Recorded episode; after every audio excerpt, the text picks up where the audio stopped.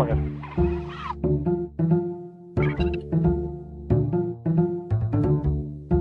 Va ora in onda oltre la pagina.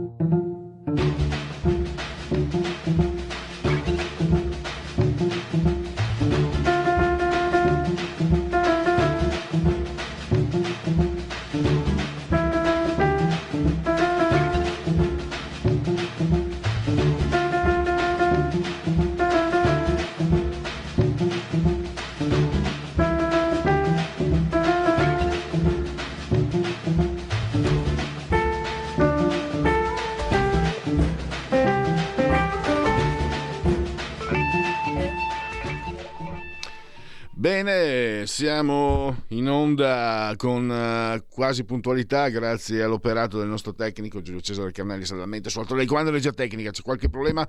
Ma li abbiamo superati come sempre. Un riassunto velocissimo degli argomenti. Le sanzioni le sanzioni alla Russia beh eh, signori non, uh, a parole armiamoci e partite. Tra l'altro, come ci ha raccontato il nostro primo ospite ieri su Libero, eh, gruppo, c'è un gruppo che ha firmato per inasprire le sanzioni eh, alla Russia, un gruppo in Europa, sì, in Parlamento europeo. Non c'è neanche un italiano, nonostante Letta. Vabbè. E poi parleremo eh, con. Restiamo su libero con Pietro De Leo perché è partito l'Election Day e qui ne vedremo delle belle perché il 12 giugno i referendum che per noi sono importantissimi, io dico anche per noi cittadini, poi è chiaro che noi siamo posizionati politicamente, ma dico anche per noi cittadini, tanti comuni, 982 per la precisione e, e soprattutto una campagna elettorale che si chiuderà nella primavera del 2023 ne vedremo delle belle. Poi con Andrea Ropa di QN eh, quanto costa quanto costa la guerra alle economie occidentali. Per esempio, abbiamo scoperto, scoperto che la borsa, quando, quando, è scoppiata la guerra, è calata del 6% la borsa di, Lima, di Milano. Ma Leonardo, che produce eh, armi, ha aumentato del 15%. Quindi va bene così.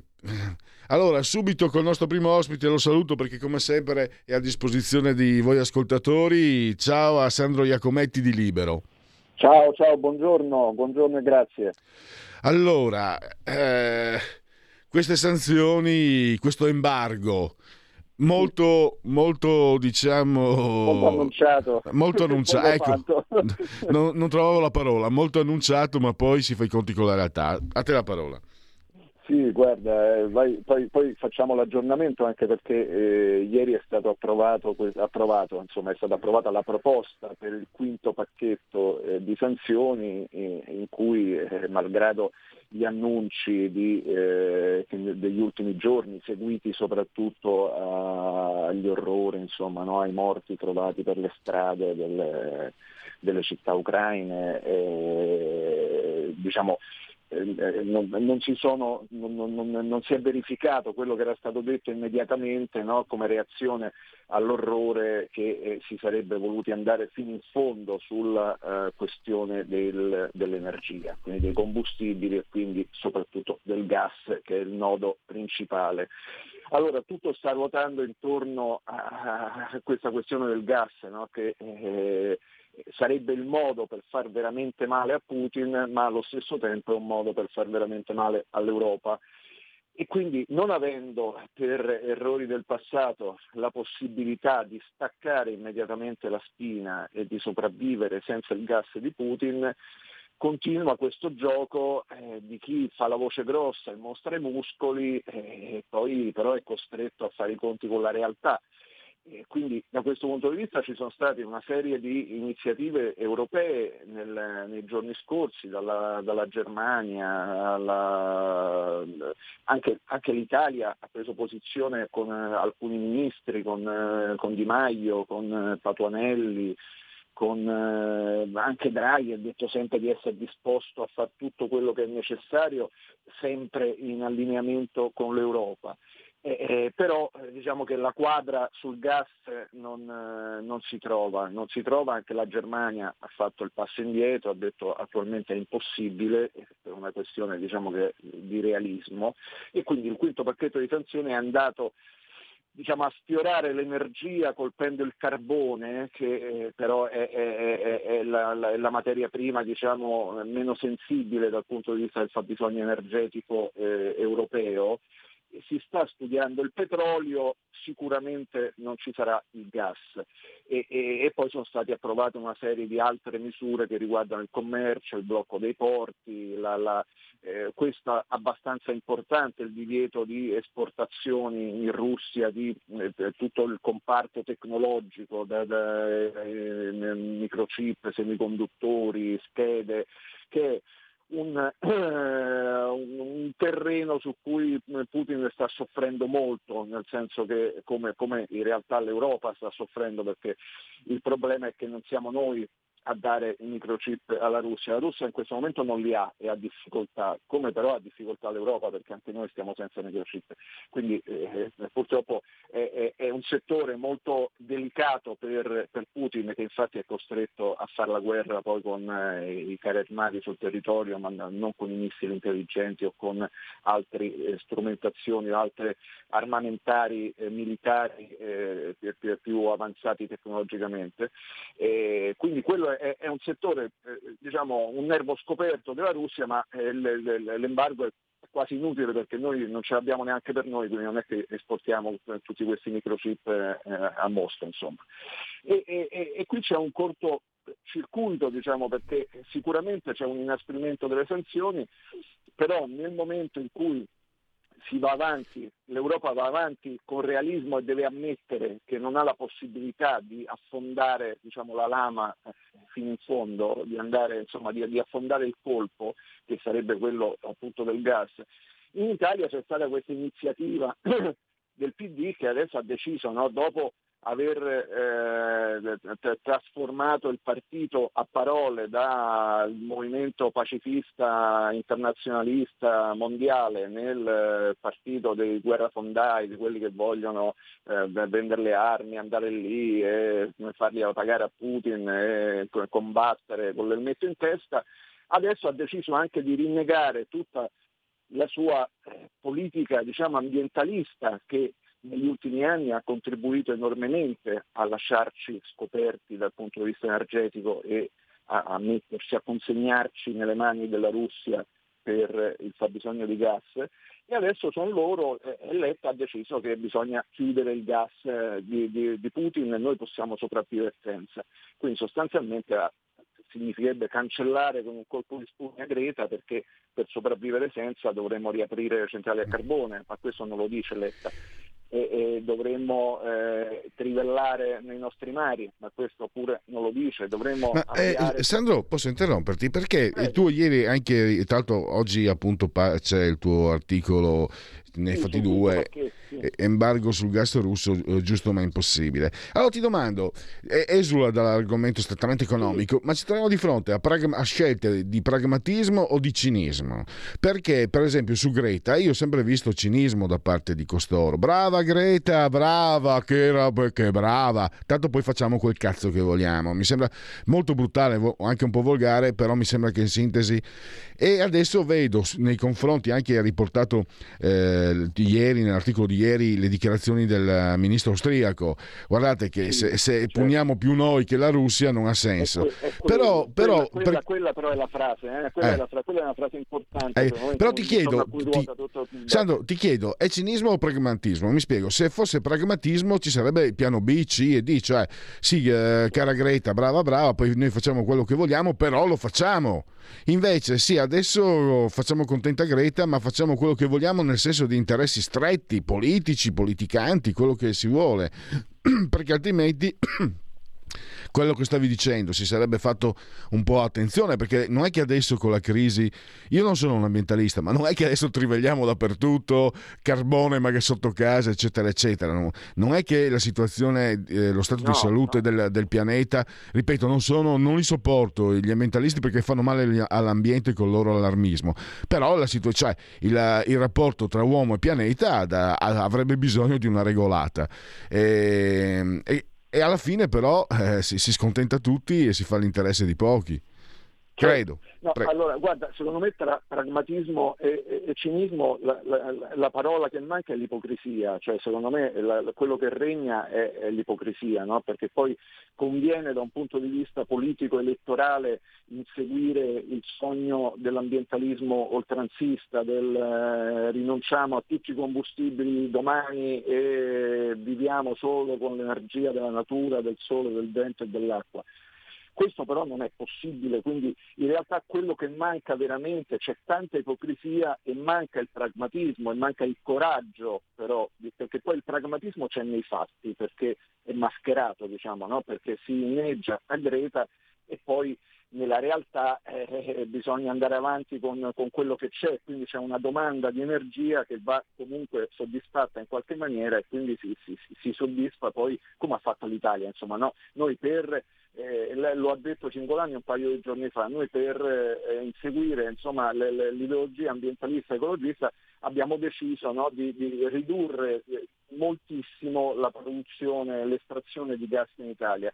Eh, ma non è che abbiamo deciso di diminuire no, il nostro bisogno di gas, cioè di usare il gas. E quindi anche un discorso che ha fatto Starace della Biden Lenel un paio di giorni fa, anche lui ha detto noi dovevamo iniziare a utilizzare il gas solo dove è strettamente necessario, quando serve il gas, quindi dovevamo iniziare a convertire tutte le nostre centrali termoelettriche inizi- e, e, e iniziare a diminuire la quota di gas che utilizziamo per produrre l'elettricità, perché altrimenti se noi vogliamo fare tutto elettrico ma poi l'elettricità la produciamo tutta col gas, è chiaro che c'è una contraddizione. Purtroppo la, la, il movimento eh, ecologista mondiale e italiano in particolare vive di, di, di, queste, di queste, forti contraddizioni, per cui eh, si, si, si, guarda un po' la superficie e non si guarda poi la, la profondità del, della, della, della, situazione e di quello che bisogna fare.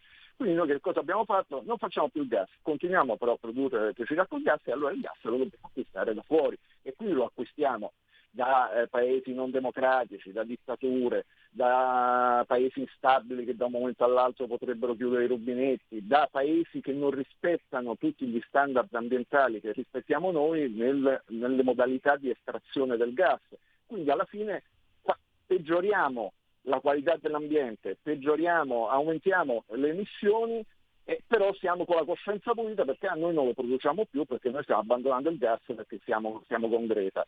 Questa è, è, è, una follia perché alla fine è, è un paradosso diciamo, perverso perché arriviamo poi ad ottenere l'effetto contrario. Quindi il pragmatismo potrebbe e dovrebbe servire per stabilire degli obiettivi e avere i mezzi più adatti per raggiungerli. Però sicuramente non è che per salvare il pianeta possiamo rendere l'Europa e l'Italia schiave di, di, di, di paesi diciamo, che, che, che, hanno in mano la possibilità di lasciarci a stecco o di eh, ricattarci. Quindi questo, cioè, un piano di sicurezza energetica va fatto, la sicurezza energetica va tutelata, come vanno tutelate le infrastrutture strategiche, come vanno tutelati alcuni settori, quindi non è possibile affidarsi totalmente. Cioè noi ci preoccupiamo che la Cina ci viene a fare le antenne del 3G, eh, però poi non, non, non ci importa se, se, siamo dipendenti dalla Cina o dalla Russia o, dalla, o, dalla, o dall'Africa per una serie di, di, di materie prime.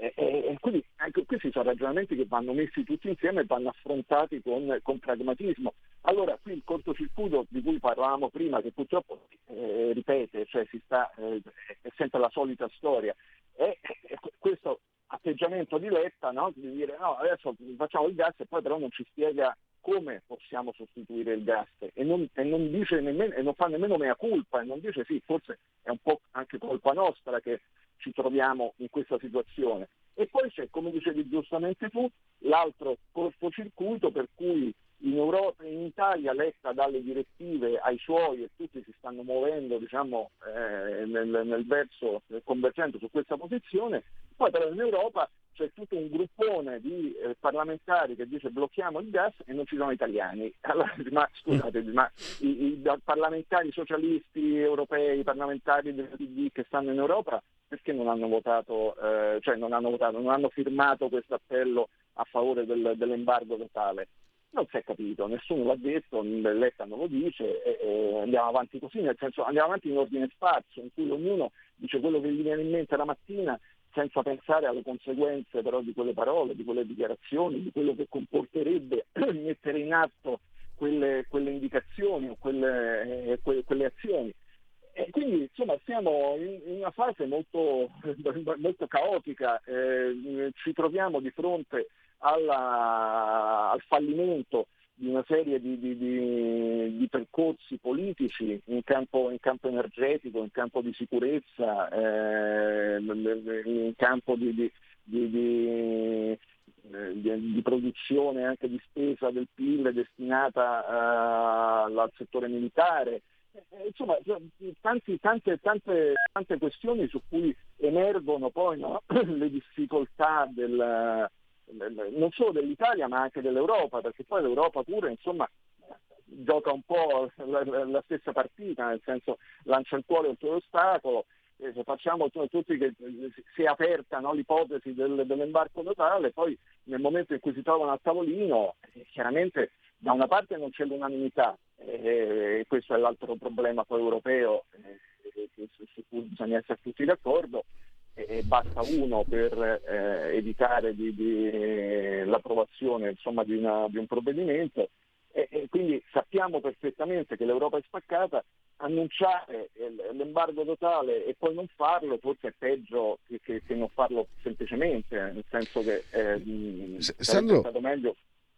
Prego. Eh, abbiamo solo due minuti, volevo una tua riflessione. Sì. Eh, il mondo non sarà più come prima, una frase anche strafatta, ma stavo pensando, io parlo anche dal mio punto di vista mm, personale, non sono mercatista, però quando un mercatista mi dice guarda caro Pellegrin che il mercato per 70 anni ha garantito pace e benessere all'Occidente e dove è arrivato, poi è vero che la Cina ha smontato questa, appunto la Cina ha smontato questa tesi e quello che sta succedendo con la Russia dovrà obbligarci a vedere la nostra visione, perché anche chi come me non era, tra virgolette, mercatista, non so neanche ben cosa si possa intendere, comunque non poteva, non poteva negare che eh, gli stati impegnati, no, la, la, frase se non mi ricordo più di chi fosse, se gli stati sono impegnati a commerciare tra loro non hanno tempo per farsi la guerra e comunque il commercio produce effetti benefici. Adesso dovremmo rivedere, ma tutti, non solo i mercatisti, anche chi non lo era dovrà rivedere no? il... Beh, beh sì, sì, diciamo che allora quella è,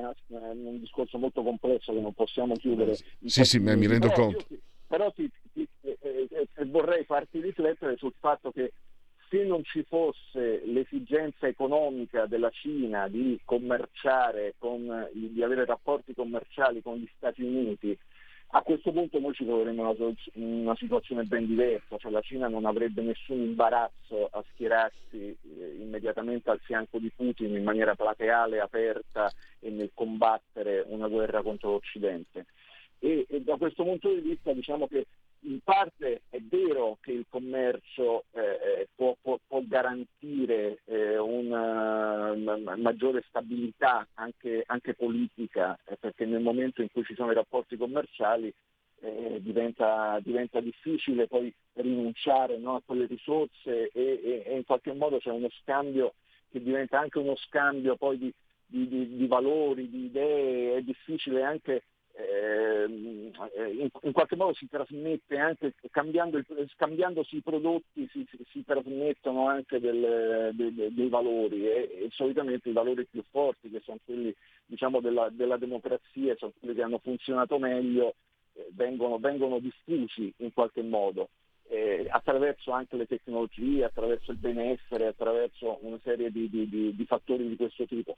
È chiaro però che il mercato non può farci mai dimenticare che, che, che ci sono dei, dei, dei, paletti, dei confini, delle, delle, questioni che vanno risolte eh, con la politica e non, non, con gli scambi commerciali e quindi bisogna mantenere la barra dritta su alcune questioni che riguardano insomma, spicchi di, di, di, sovranità nazionale, eh, federale, federativa, europea, eh, insomma, cioè, bisogna inevitabilmente eh, garantire anche la, la, la sicurezza eh, della propria gente. Poi abbiamo verificato pure quanto è, quanto è stato difficile tenere in piedi le economie dei paesi nel momento in cui la pandemia ci ha eh, reso difficile eh, scambiare determinate merci perché non, non partivano le navi.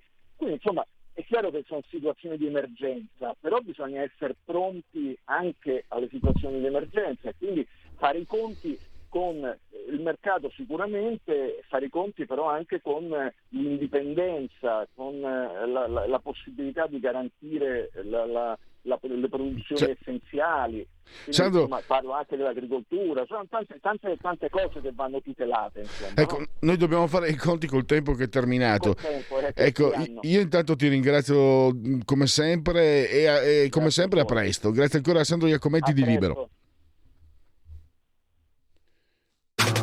Stai ascoltando Radio Libertà. La tua voce libera, senza filtri né censura. La tua radio.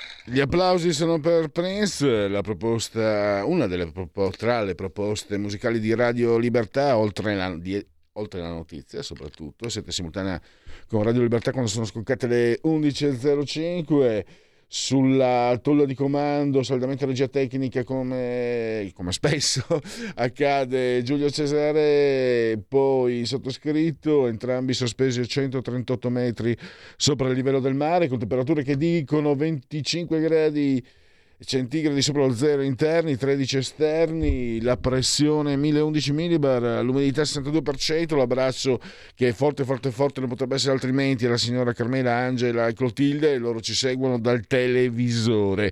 Il canale è il 252 digitale terrestre e se lo fate con la Smart TV potete addirittura addirittura, addirittura guardarci perché questa ormai è una radiovisione, mamma mia ma ci potete ascoltare cullati dall'agito suono digitale della Radio DAB eh, e poi anche con eh, smartphone iPhone, le applicazioni lo sapete, iOS Android, Alexa, cioè dire eh, Radio Libertà, passaparola ve ne saremo riconoscenti.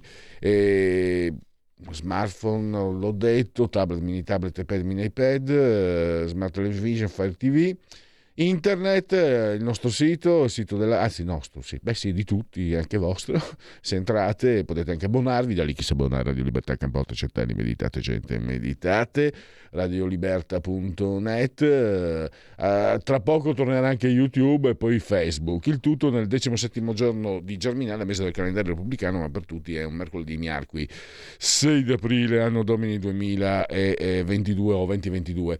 Tra un minuto Pietro De Leo, ma prima Segui la Lega. Segui la Lega è una trasmissione realizzata in convenzione con La Lega per Salvini Premier. Dunque, segui la Lega, prima che la Lega segua te per dirla alla Marciana o seguisca te per dirla alla Pellegrina eh, sono sul sito legaonline.it che eh, è scritto legaonline.it Iscriver, iscrivervi alla Lega da qui è molto semplice si versano 10 euro anche tramite Paypal senza nemmeno vi sia la necessità di che siate iscritti a Paypal poi il codice fiscale, i dati quindi vi verrà recapitata la magione per via postale la tessera Lega Salvini Premier. E poi il 2 per 1000, lo ricordiamo sempre, D43, D di Domodossola 4 voti matematica, 3 il numero perfetto, il 2 per 1000 per la Lega. E poi abbiamo eh, Gianmarco Centinaio questo pomeriggio alle 15.20 su Rai 1, il sottosegretario all'agricoltura. Oggi è un altro giorno. Massimo Bitonci, sempre oggi pomeriggio alle 17.15 su Sky TG24, la rubrica è, è, è Economia. E infine passiamo a domenica, domenica 10 aprile all'alba, ora antelucana 9.45 del mattino, l'europarlamentare Annalisa Tardino su Rai 2 la trasmissione non poteva che chiamare, non può che chiamarsi Punto Europa. E adesso invece andiamo a togli pure la condivisione Giulio, grazie e andiamo a salutare a ringraziare eh, Pietro De Leo eh, che abbiamo in uh, collegamento telefonico. Benvenuto Pietro. Grazie, ben trovati, buongiorno a voi. Allora, eh, Pietro che oggi, è, come, come mai spesso in questi giorni, è uno e bino perché è sia sul libero che su, eh, sul tempo. Però Pietro, noi ti facciamo un passo indietro perché tu ti sei occupato, non solo ieri, ma io riparto anche da ieri, della, della campagna elettorale. No? Io ho detto, in presentando la trasmissione agli ascoltatori, stabilendo come data il 12 giugno, si è dato il via a una campagna elettorale che terminerà la prossima primavera, la primavera del 2023, con tutte le conseguenze del caso. A te la parola. Ma sì, perché è anche fisiologico che sia così, eh, nel senso che siamo ormai entrati in quello che si definisce l'anno elettorale, per cui le forze politiche eh, proveranno a rivendicare i loro punti qualificanti, i loro punti storici ed essendoci un governo di unità nazionale, eh, questo sul cammino del governo avrà delle conseguenze, quantomeno non ci sarà più eh, quell'impostazione iperdecisionista di Draghi che avevamo visto nella prima fase del suo, eh, del suo incarico lo scorso anno, non sarà più quella. Ma è anche normale che sia così perché eh, insomma va bene eh, le esigenze di unità nazionale e di coesione, però eh, le rivendicazioni singole dei, de, de, dei, partiti non possono essere asfaltate. Eh, pensiamo questo, eh, questo l'abbiamo già visto eh, nella dialettica che c'è stata con Conte sulle spese militari e lo vediamo anche eh, con, per quanto riguarda il, il, l'area di centrodestra Lega Forza Italia su quel che riguarda eh, il catasto, la riforma del catasto del CSM. Cioè non si può chiedere a dei partiti che hanno sempre avuto la vocazione eh, de, de, verso una riduzione delle tasse, in questo momento qua di particolare difficoltà non si può chiedere di avvallare una misura come quella della riforma del catasto che è stato dimostrato da molti studi e analisi realizzati da Confedilizia può portare, se così fatta, se eh, rimane come il testo attuale, ad un aggravio delle tasse sulle case da, dopo il 2026 eh, che eh, inibirebbe tutto il mercato. Quindi questi sono solo alcuni esempi pratici di quel che può succedere. Non c'è nulla di, di scandaloso, non c'è nulla di strano, ma semplicemente eh, avvicinandosi il momento in cui i partiti dovranno presentarsi agli elettori, cambia la, la dialettica all'interno del governo, cioè non più un Draghi dominus, ma un Draghi che dovrà sempre più scendere eh, a dialogo, a confronto con le forze politiche che lo sostengono. Ecco, mm, volevo chiederti, io lo, lo do per certo, no? sono stato apodittico, no? elezioni il prossimo anno, sinceramente non, non ho mai preso in considerazione, eh, mai neanche per un istante, l'idea che si potesse andare a, a elezioni anticipate, mi sembra che nell'aprile del 2022 questo sia definitivo, però volevo sentire sì. la, la tua opinione che eh, di, di, chi come te è dentro anche le cose. Un inciampo, Ma un incidente sì. può succedere oppure andremo a votare la prossima primavera? Ma vabbè che siamo nell'epoca in cui l'inedito è sempre dietro l'angolo, però mi pare molto improbabile, anche perché noi siamo di fronte ad, una, eh, ad uno scenario internazionale che sta creando dei grossi contraccolpi sul piano interno a livello economico ehm, stiamo cominciando a pagare e pagheremo un prezzo molto salato delle sanzioni. Per cui c'è tutta una serie di iniziative da assumere, eh, se pensiamo allo scostamento di bilancio di cui si sta parlando. In Europa eh, si sta cominciando a parlare di, insomma c'è una proposta del, del, di varie forze politiche, penso al PPA in merito, eh, di un altro recovery plan. Eh, pensare ad un eh, ad un um, fattore di discontinuità, una caduta del governo e alle elezioni nel 2022, francamente mi pare molto improbabile. Se uno va a leggersi i dati eh, che hanno di, le proiezioni che hanno elaborato dal centro studi Confindustria la settimana scorsa su questo 2022, eh, francamente fa capire come stiamo entrando in una fase problematica. Insomma, nel migliore degli scenari, perché ne hanno elaborati tre, cioè che la guerra eh, possa finire da qui a qualche mese, noi scenderemo come crescita dal 2,2 all'1,9. Eh, con gravi ripercussioni eh, nel nostro piazzamento all'interno dello scenario del commercio internazionale. Insomma, con uno scenario del genere è molto difficile pensare a delle elezioni eh, quest'anno. Eh, poi eh, però insomma, l'anno prossimo che la democrazia faccia il suo corso come è giusto che sia. E i partiti come, come si presentano? Eh, quanto può incidere anche? No? l'avevo scritto anche un po', avevo visto un po' i dati, 282 comuni eh, sì. e, poi, e, poi, il referendum sulla giustizia.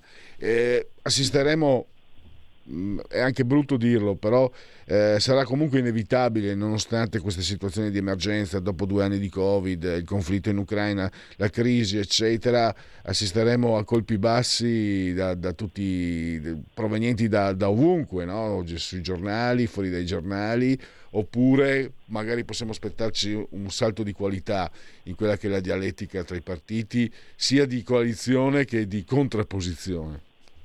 Ma questa, questa, è una bella domanda. Beh, eh, diciamo che il, il, livello medio e soprattutto la, la, i precedenti eh, possono farci immaginare che sarà una campagna elettorale per quanto localistica, perché si vota nei comuni, come ricordavi tu, però eh, dove, dove, non mancheranno sicuramente colpi bassi. poi bisognerà capire ehm, anche il tema della, della, della, giustizia con il referendum, un referendum che interviene su temi doverosi, ma non so quanto ehm, poi saranno, quali saranno le conseguenze con l'intreccio eh, sulla, rispetto alla riforma della giustizia che eh, le Camere stanno discutendo. Ci sono varie, eh, ci sono varie, mh, varie questioni in piedi. Eh, il, te- il, tema del confronto è sicuramente importante, però ecco, a me piacerebbe, ma credo che sia più che altro un desiderio molto utopistico, che quest'anno i partiti si rendessero conto che siamo di fronte ad un mutamento globale ma completo di temi, di dinamiche, di assetti sociali, ovviamente di assetti geopolitici. Perciò insomma eh, sarebbe, sarebbe cosa positiva per tutti che i partiti si prendessero questi mesi per riaggiornare la loro proposta politica in vista del 2023.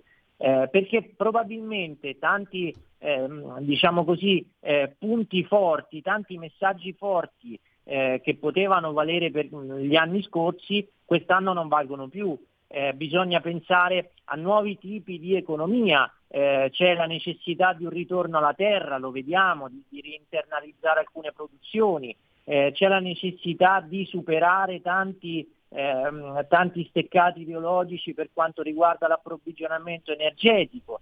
E c'è anche la necessità di eh, comunque di riproporre il tema di qualità del personale politico perché eh, noi ci troviamo di fronte a dei rivolgimenti eh, tali che non possono essere affrontati con un personale politico che non conosca la storia, non conosca l'economia, eh, non abbia studiato sui testi fondamentali, non conosca tutti i rischi che ci sono dal mondo di oggi, se pensiamo ad esempio a, alla cybersicurezza. Insomma, questi mesi devono essere spesi bene. Come giustamente rilevi tu, se eh, ci eh, limitiamo alla politica di basso capotaggio elettorale, insomma, eh, non, non, faremo tesoro appieno di quello che sta succedendo.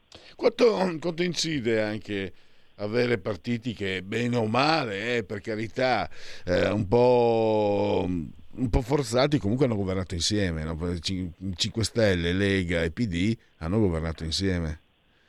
Beh, sicuramente incide, eh, però insomma abbiamo visto anche nei, nei scorsi mesi, eh, nel momento in cui c'è un tema qualificante per qualcuno, non è che risparmi, non è che nessuno si risparmia. Eh, diciamo, bisogna farlo sempre con equilibrio, però mi pare che poi le posizioni singole siano emerse. Eh, certo è che eh, insomma, veniamo da eh, un anno e mezzo anomalo, abbiamo visto il modo in cui siamo usciti dalla pandemia, ehm, ovviamente con dei margini di criticità perché tante cose potevano essere fatte meglio, tante norme si sono dimostrate eh, cervellotiche, spesso contraddittorie, però eh, insomma se in questo 2022 abbiamo riacquistato quasi completamente la libertà che avevamo prima, lo dobbiamo ad una formula di governo che per quanto riguarda la lotta alla pandemia possiamo dire che ha funzionato con la campagna vaccinale, il ritmo che abbiamo tenuto sui vaccini, eccetera. Su altre cose funziona un po' meno, perché pensiamo ad esempio all'immigrazione. Eh, tu hai, adesso c'è il dovere sacrosanto e legittimo di accogliere chi scappa dalla guerra in Ucraina, però c'è eh, sempre il tema della rotta mediterranea e il tema della rotta balcanica che sono, eh, insomma, sembrano essere molto marginali rispetto all'attenzione del governo.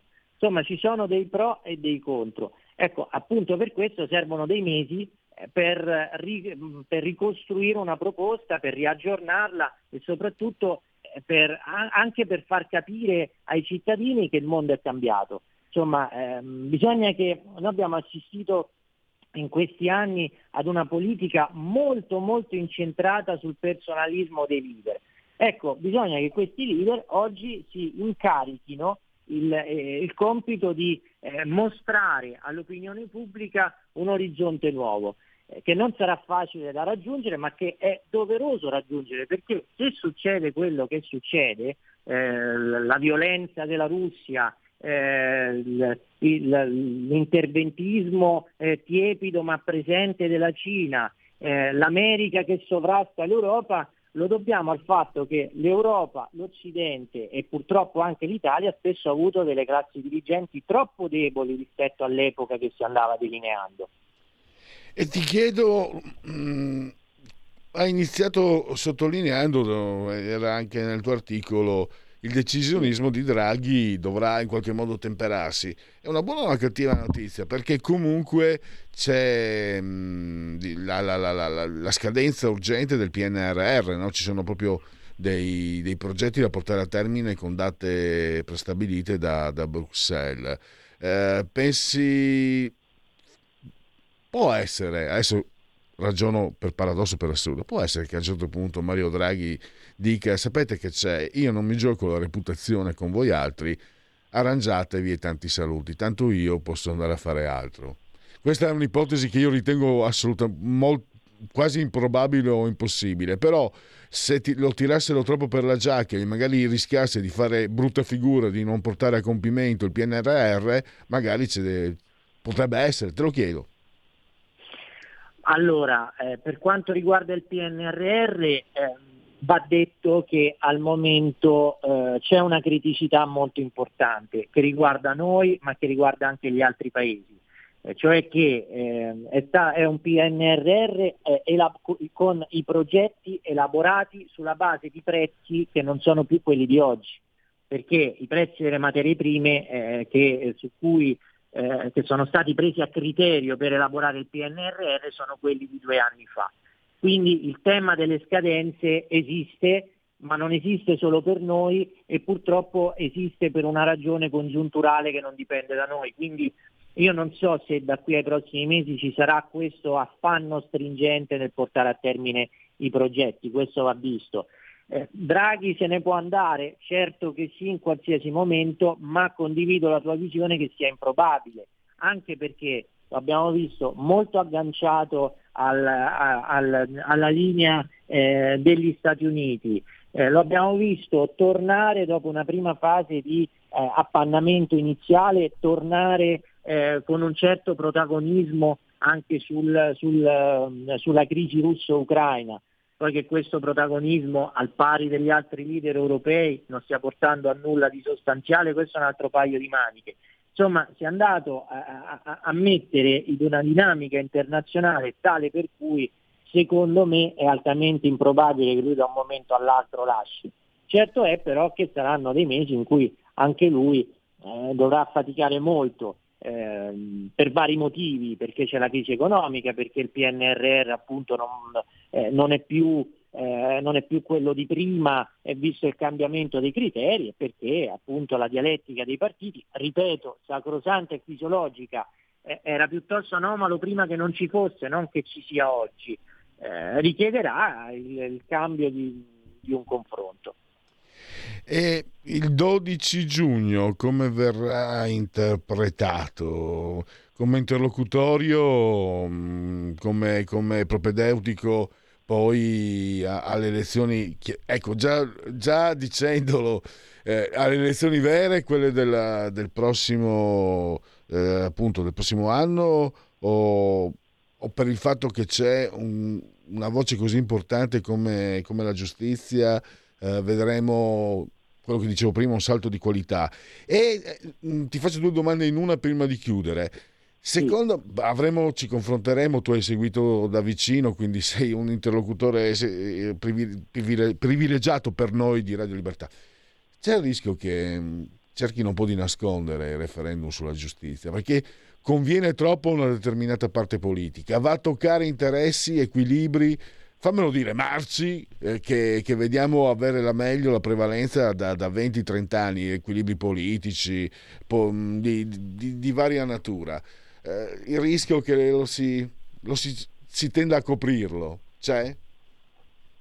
Eh beh, eh sì, eh, c'è un rischio e c'è il tempo che non, che non, gioca a favore del referendum, perché è chiaro che in questo momento tutta l'attenzione pubblica è rivolta alla guerra in Ucraina.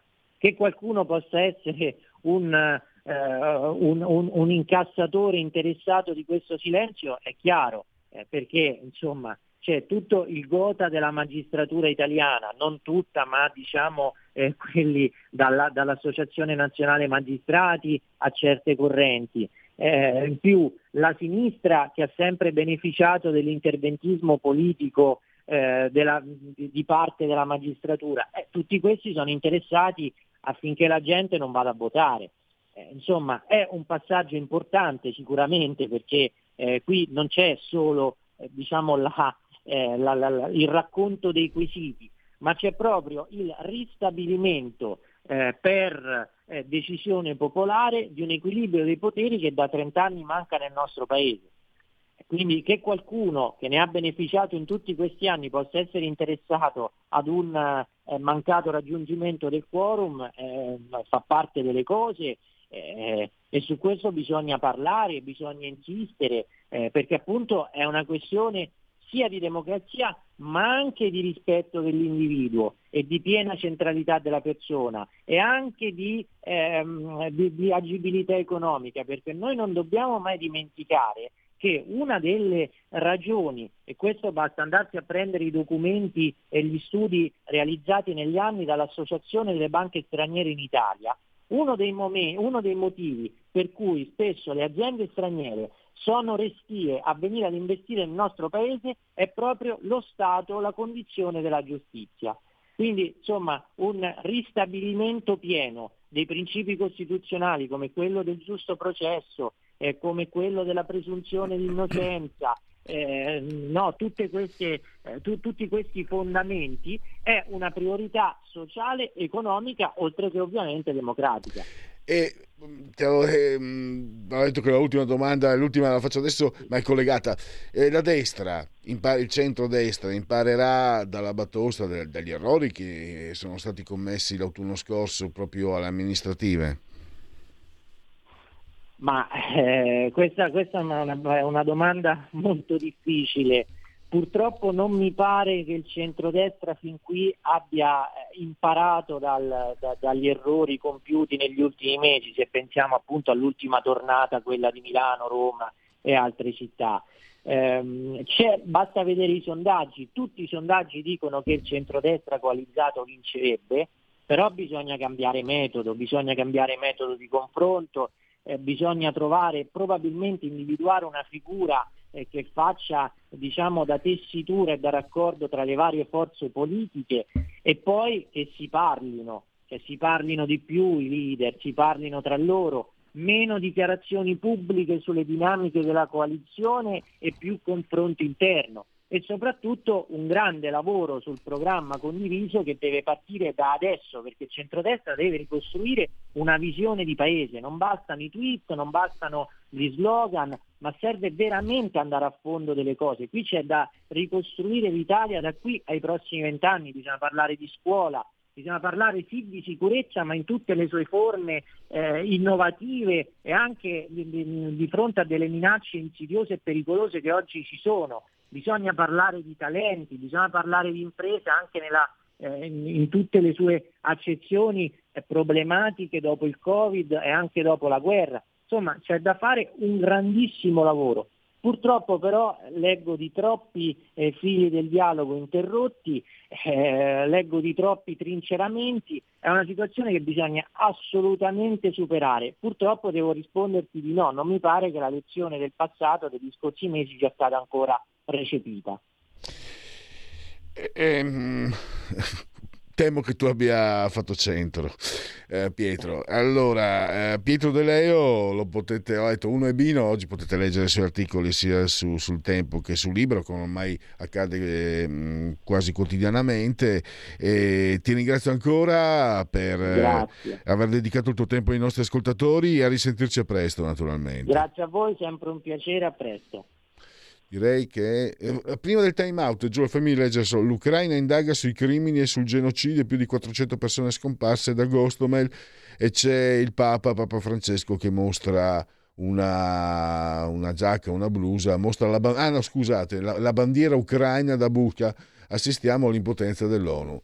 Eh, time out e poi parliamo di guerra ed economia con Andrea Ropa tra 5-6 minuti. Stai ascoltando Radio Libertà. La tua voce libera, senza filtri né censura. La tua radio.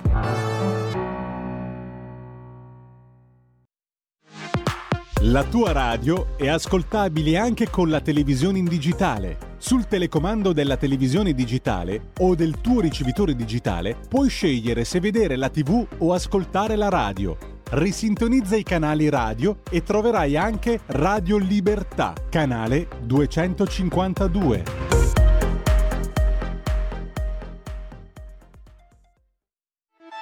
Stai ascoltando Radio Libertà la tua voce libera, senza filtri né censure, la tua radio.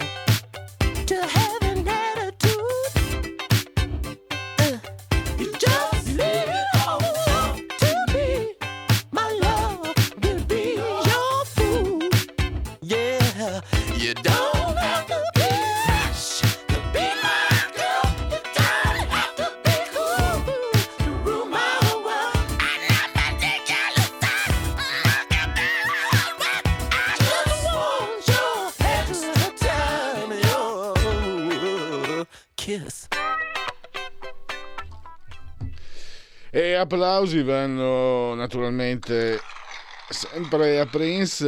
È un brano che abbiamo fatto sentire anche ieri con Federico, ma non abbiamo sbagliato, è stata una scelta perché eh, in tempi così complicati la leggerezza di Prince è di quello che se non ricordo male e sta, sia stato il singolo di maggior successo commerciale. All'epoca c'era pensate c'erano i 45 giri ancora vi rendete conto?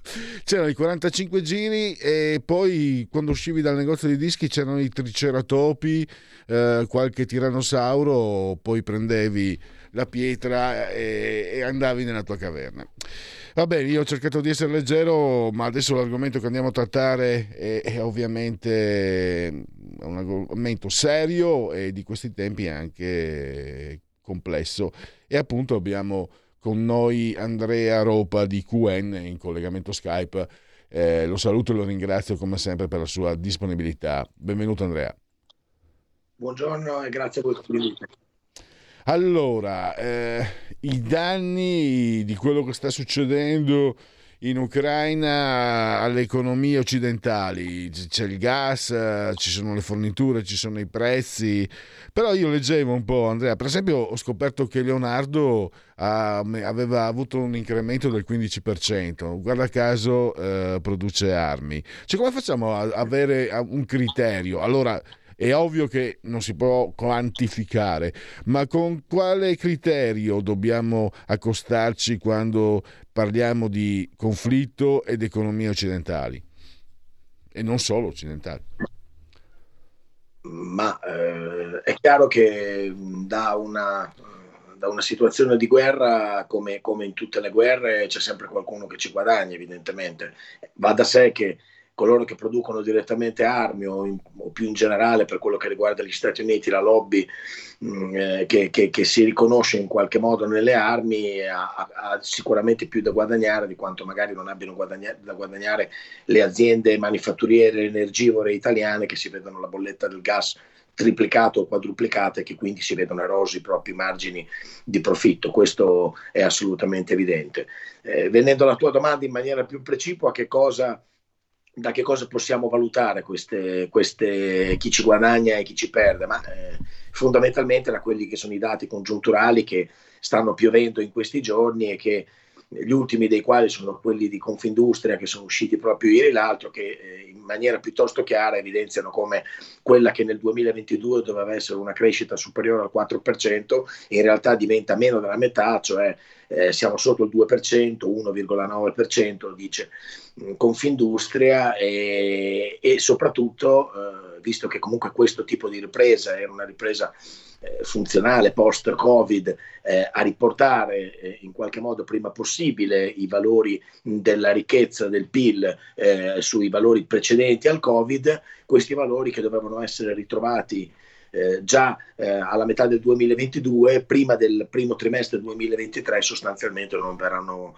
non verranno raggiunti, eh, perché comunque eh, questa guerra ci costa buoni buoni mh, più di due punti di PIL, che significa una cinquantina di miliardi grosso modo, eh, a spanne, insomma, e soprattutto ci costa per quello che riguarda il primo semestre del 2022 quella che tecnicamente diventa una recessione, perché, perché si tratta di un paio di trimestri con, eh, con il PIL che in realtà cala anziché aumentare, meno 0,2 nel primo trimestre, meno 0,5 nel secondo trimestre, la somma di tutto ciò significa due mesi di PIL negativo e quindi tecnicamente recessione.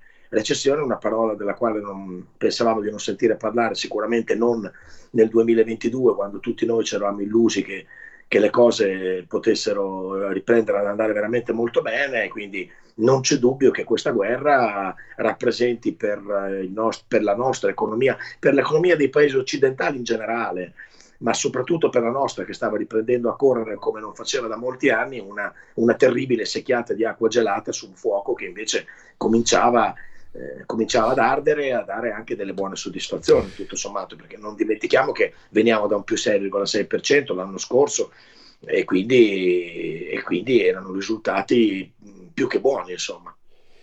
Ma veniamo anche da due anni di, di Covid.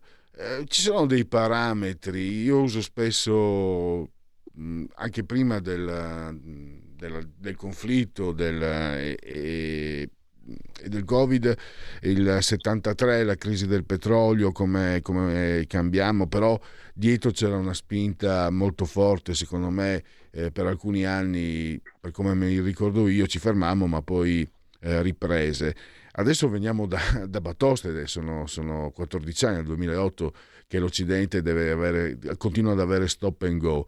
Eh, cosa, Come te lo immagini tu, Andrea, il panorama, il futuro economico e come inciderà nelle, nelle nostre abitudini, nelle nostre vite eh, il prossimo futuro? Ma guarda, io credo che il mondo, eh, non solo l'economia, ma il mondo in generale post, eh, post pandemia e post guerra eh, di, di, di, Russia, Russia-Ucraina, diciamo così, sia un mondo un pochettino diverso rispetto a quello che conoscevamo eh, prima di questi due grandi eventi, soprattutto prima della pandemia. E credo che bisognerà fare necessariamente un passo indietro rispetto alla logica della globalizzazione che stava imperando ormai da molto tempo.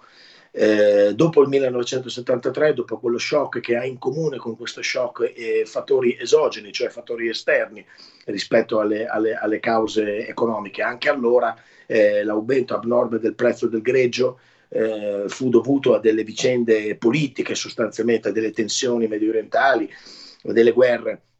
E anche questa volta è così. Eh, allora però io e te purtroppo lo ricordiamo perché abbiamo qualche annetto, ci vollero diversi, ci vollero diversi anni per riprendersi. Nel, tempo, nel senso che eh, prima, prima, degli anni 80 inoltrati non siamo più riusciti a recuperare i valori di ricchezza che c'erano, diciamo così, eh, prima di questo, di questo, shock petrolifero. Ora che cosa può succedere?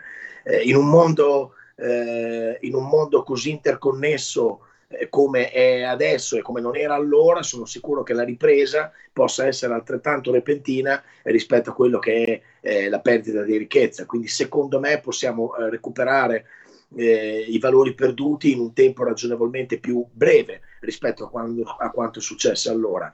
Indubbiamente però eh, quando cala la ricchezza eh, evidentemente bisogna mettere nel conto che la gente si deve abituare a vivere eh, in maniera differente a, a rimodulare le proprie priorità, a fare un uso dell'energia evidentemente più parco e soprattutto devono essere i governi eh, a, a, spingere eh, sulla leva non solo finanziaria ma sulla leva diciamo così industriale eh, a realizzare delle infrastrutture e, e a realizzare delle alternative al, agli approvvigionamenti energetici eh, sostanzialmente eh, incentrati sugli idrocarburi che soprattutto per economie mature come quella della Germania quella dell'Italia in maniera particolare che ci interessa di più, eh, portano questi paesi ad essere fortemente dipendenti da materie prime eh, che vengono, vengono, dall'estero. Quindi bisogna accelerare for- fortemente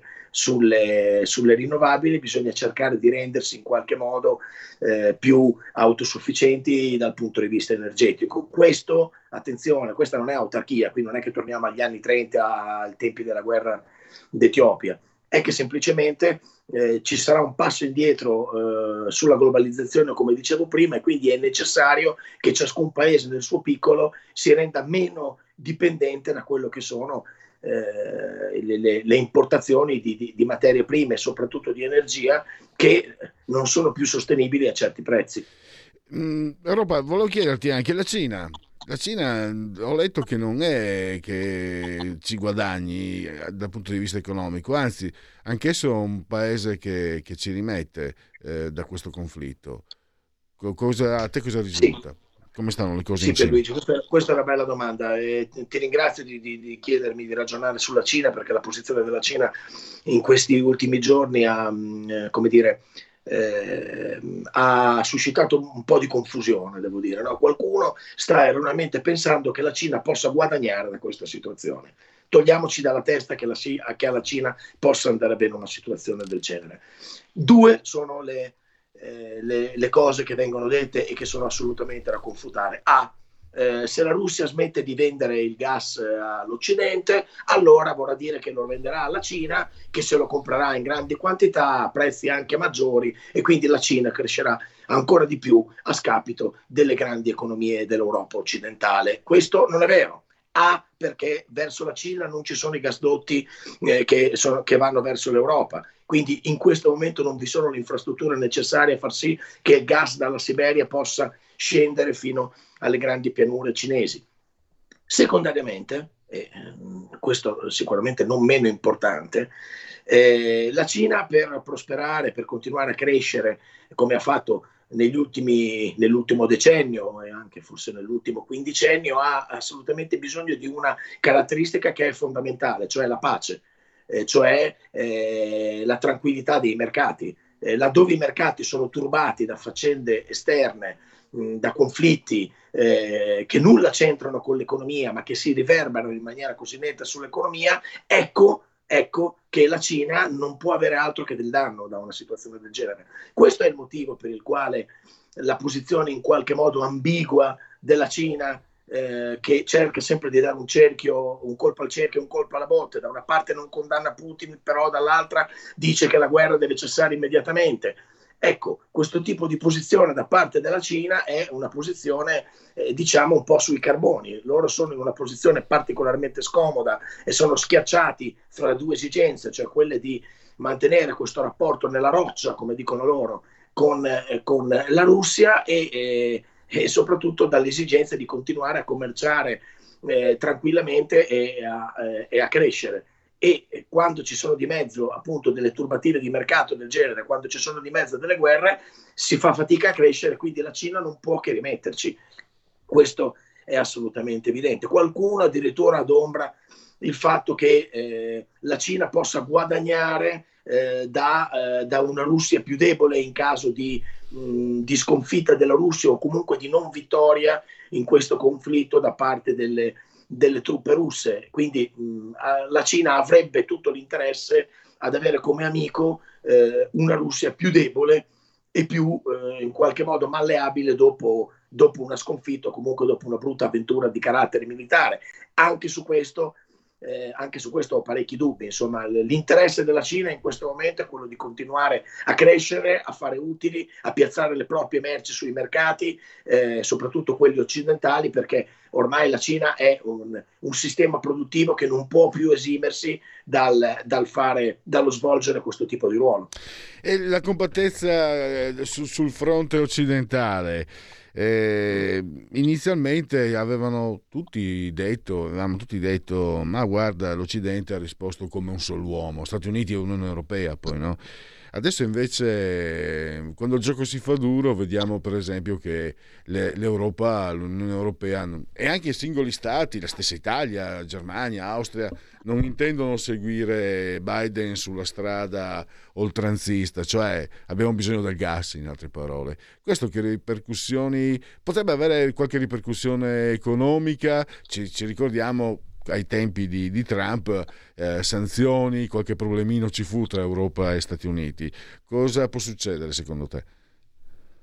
Guarda, eh, anche qui cerchiamo di essere chiari e cerchiamo di eh, inquadrare il problema. La differenza sostanziale fra gli Stati Uniti e i paesi dell'Europa occidentale, mi, mi riferisco soprattutto a Germania, Italia e in parte alla Francia, che però è meno dipendente dal punto di vista energetico di quanto non lo siano l'Italia e, e, e la Germania, eh, è che sostanzialmente questo conflitto si combatte eh, sul territorio europeo. Quindi, mentre per quello che riguarda gli Stati Uniti parliamo di una cosa che avviene molto lontano dalle proprie città, dai propri commerci, dalla propria economia, dai propri territori, eh, per quello che riguarda invece l'Europa, in maniera particolare la Germania, avviene assolutamente alle porte di casa propria. E quindi questo eh, non può, eh, non può oh, fare sì che le posizioni del, dei paesi europei e le posizioni degli Stati Uniti possono a lungo essere così all'unisono come sono state finora. Qual è il, il grande nodo? Eh, il grande nodo è quello del, dell'embargo, sostanzialmente in questo momento. Cioè, eh, ci siamo sempre trovati d'accordo finché abbiamo parlato di sanzioni eh, economico-commerciali, finché abbiamo parlato financo di eh, espulsione dei diplomatici e quant'altro. Però il grande nodo è l'embargo, cioè fermiamo eh, l'import eh, di petrolio e soprattutto di gas dalla Russia. Ecco, mentre su questa strada gli Stati Uniti sarebbero d'accordo di andarci, forse anche la Francia, eh, addirittura qualche, qualche, Repubblica Baltica lo ha, lo ha fatto nei, eh, dire, nei, nei, propri numeri piccoli risicati, nei numeri risicati delle proprie economie, l'embargo eh, la Germania e l'Italia non se lo possono permettere. È inutile che giriamo attorno al problema, non ce lo possiamo permettere. Perché? Perché queste sanzioni eh, eh, sarebbero, eh, produrrebbero dei danni maggiori alle nostre economie rispetto a quanto ai danni che produrrebbero all'economia russa. Per cui la razza di fare delle sanzioni è quello di punire in qualche modo, di dare fastidio, di cagionare un danno all'economia russa. Se invece il danno è maggiore per quello che riguarda la nostra economia rispetto a quella dell'economia russa, allora queste sanzioni, a mio modo di vedere, non sanno da fare. E questa è la differenza sostanziale delle, delle posizioni. Eh, peraltro, come, come, eh, come, sappiamo bene, gli Stati Uniti hanno eh, una, una, disponibilità di, eh, di materie prime eh, e di energia che, che, è assolutamente incomparabile con quella che hanno a disposizione eh, le grandi, le, grandi, economie dell'Europa occidentale. E quindi gli Stati Uniti sono, ne, sono nelle condizioni di sopportare una politica di sanzioni, financo l'embargo, eh, con molti meno danni, se non nessun danno sostanzialmente rispetto ai danni che invece potremmo avere noi eh, e che quindi ovviamente sull'ipotesi dell'embargo freniamo. Mi sembra una cosa più che evidente, cioè ci facciamo del male da soli, questo è il problema. E questa urgenza economica come può pesare nella gestione dei rapporti con, eh, con la Russia, no? prevalentemente? Perché allora... Eh, grossolanamente, quello che, quello che, vedo io, mi sembra di capire, no? è che Biden e Stati Uniti insomma spingono perché tutto sommato loro eh, non, non, spiace nel senso che non, non ci perdono mo, come ci perde l'Europa. l'Europa invece cerca una via di fuga che però si fatica a intravedere. E questo può influire sul, sul proseguimento del, del, conflitto in Ucraina. Cioè quanto, le, quanto l'economia condizionerà la, l'adozione di, di soluzioni magari anche forti secondo te? Sì, secondo me può influire nel momento in cui eh, una delle caratteristiche di, questa, eh, dire, di questo andamento della guerra finora è proprio il fatto che mh, probabilmente quando Putin l'ha scatenata questa guerra confidava nella, nelle divisioni dell'Occidente. Eh, che aveva dato pessima prova di sé, ricorderai, ad agosto in Afghanistan. Putin probabilmente pensava eh, a, una, come dire, a, una, a una operazione speciale, chiamiamola così come la chiama lui, molto più semplice, molto più breve nel tempo, proprio utilizzando e sfruttando eh, quelle che sono le divisioni dell'Occidente che erano apparse chiare. E invece e invece almeno fino a questo momento con sua eh, sorpresa eh...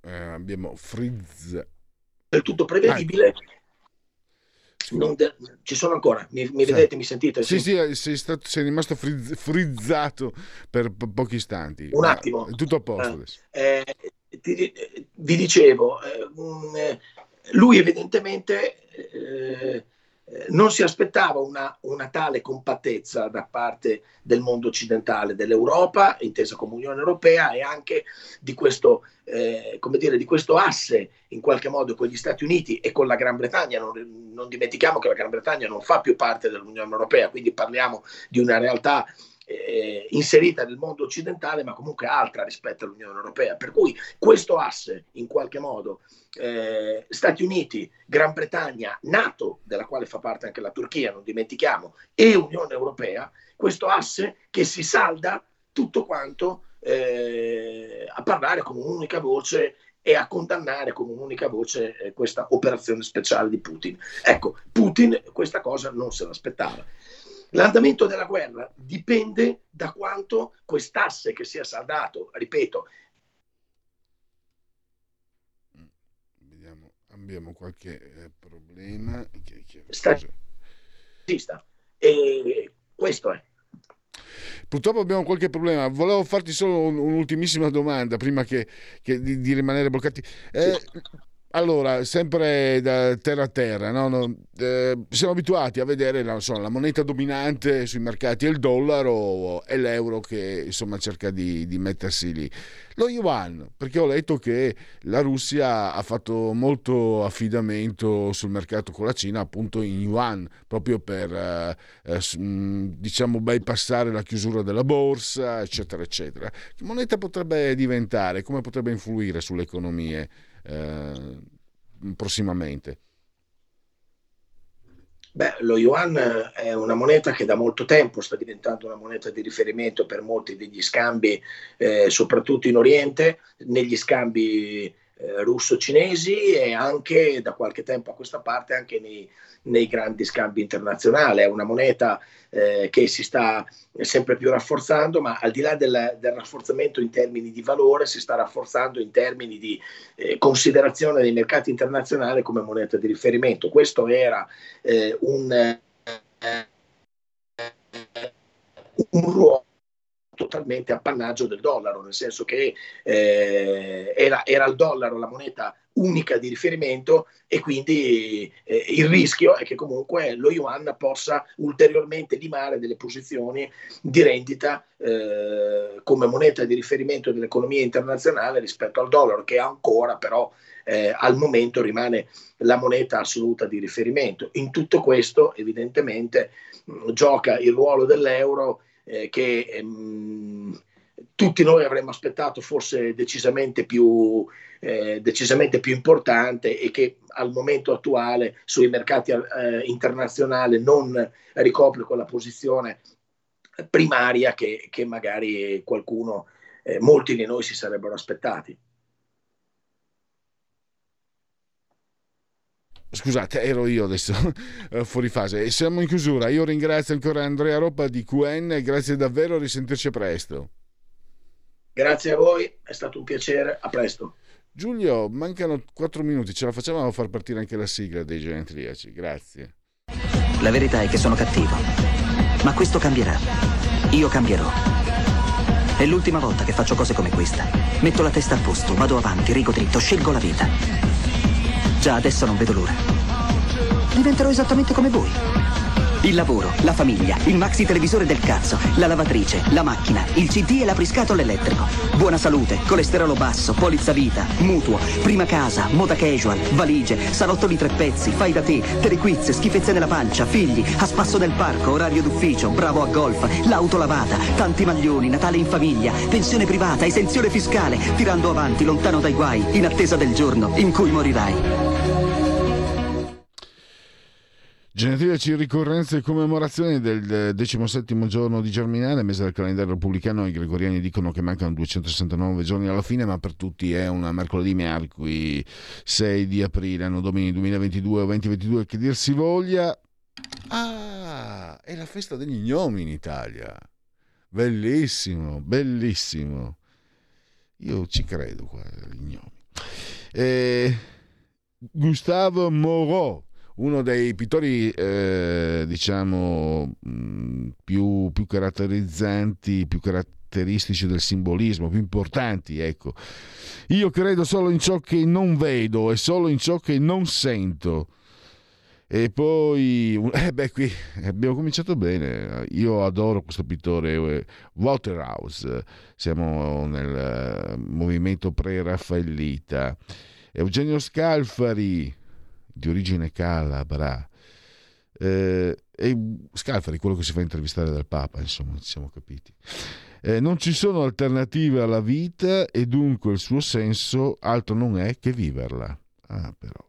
Il grande jazz di Jerry Mulligan, sassofonista, e poi O Zappatore Mario Merola, e straordinario la rotonda sul mare, spaghetti pollo insalatina, una tazzina di caffè, ci ha lasciato tre anni fa il grande Fred Bungusto.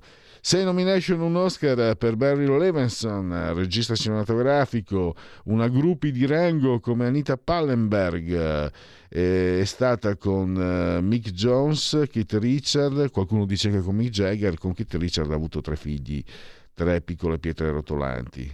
E diceva prima Andrea Roppa, chi ha una certa età. Chi ha una certa età si ricorderà l'amaro caso della baronessa di Carini e si ricorderà Janet Hagren. Pietro Virkud, la roccia, sfide leggendarie con eh, Van Basten, il papà russo, spero che non chiedano l'embargo per il grande Pietro, che è una persona, l'ho intervistato, ma appena arrivato qui in radio, una persona straordinaria, eppure è stato uno dei più grandi difensori della storia del calcio eppure molto semplice. Amedeo Carboni, un altro calciatore, credo uno dei più anziani a disputare la finale di Champions. Il calcio non è come il tennis dove si gioca da soli, qui si vince in 11, anzi in 22. E poi, lo, questo lo conosci anche tu, anzi tu conosci tutto tu, Zach Braff, che è JD Scrubs. Scrubs, fantastico. Quando nessuno ti chiede, quando nessuno ti chiede aiuto, quello è il fondo del barile. 11.59, quindi il tempo di ringraziare, l'avete sentito anche in viva voce, il grande Giulio Cesare, assiso saldamente sotto il comando di regia tecnica. Dovrebbe esserci, c'è che l'altra volta ho passato la parola Carola Rossi c'è. Carola Rossi c'è. Benissimo, e gentili per scelta, liberi di stare bene e grazie a tutti voi per aver scelto anche oggi. Radio Libertà. Ciao. Avete ascoltato oltre la pagina.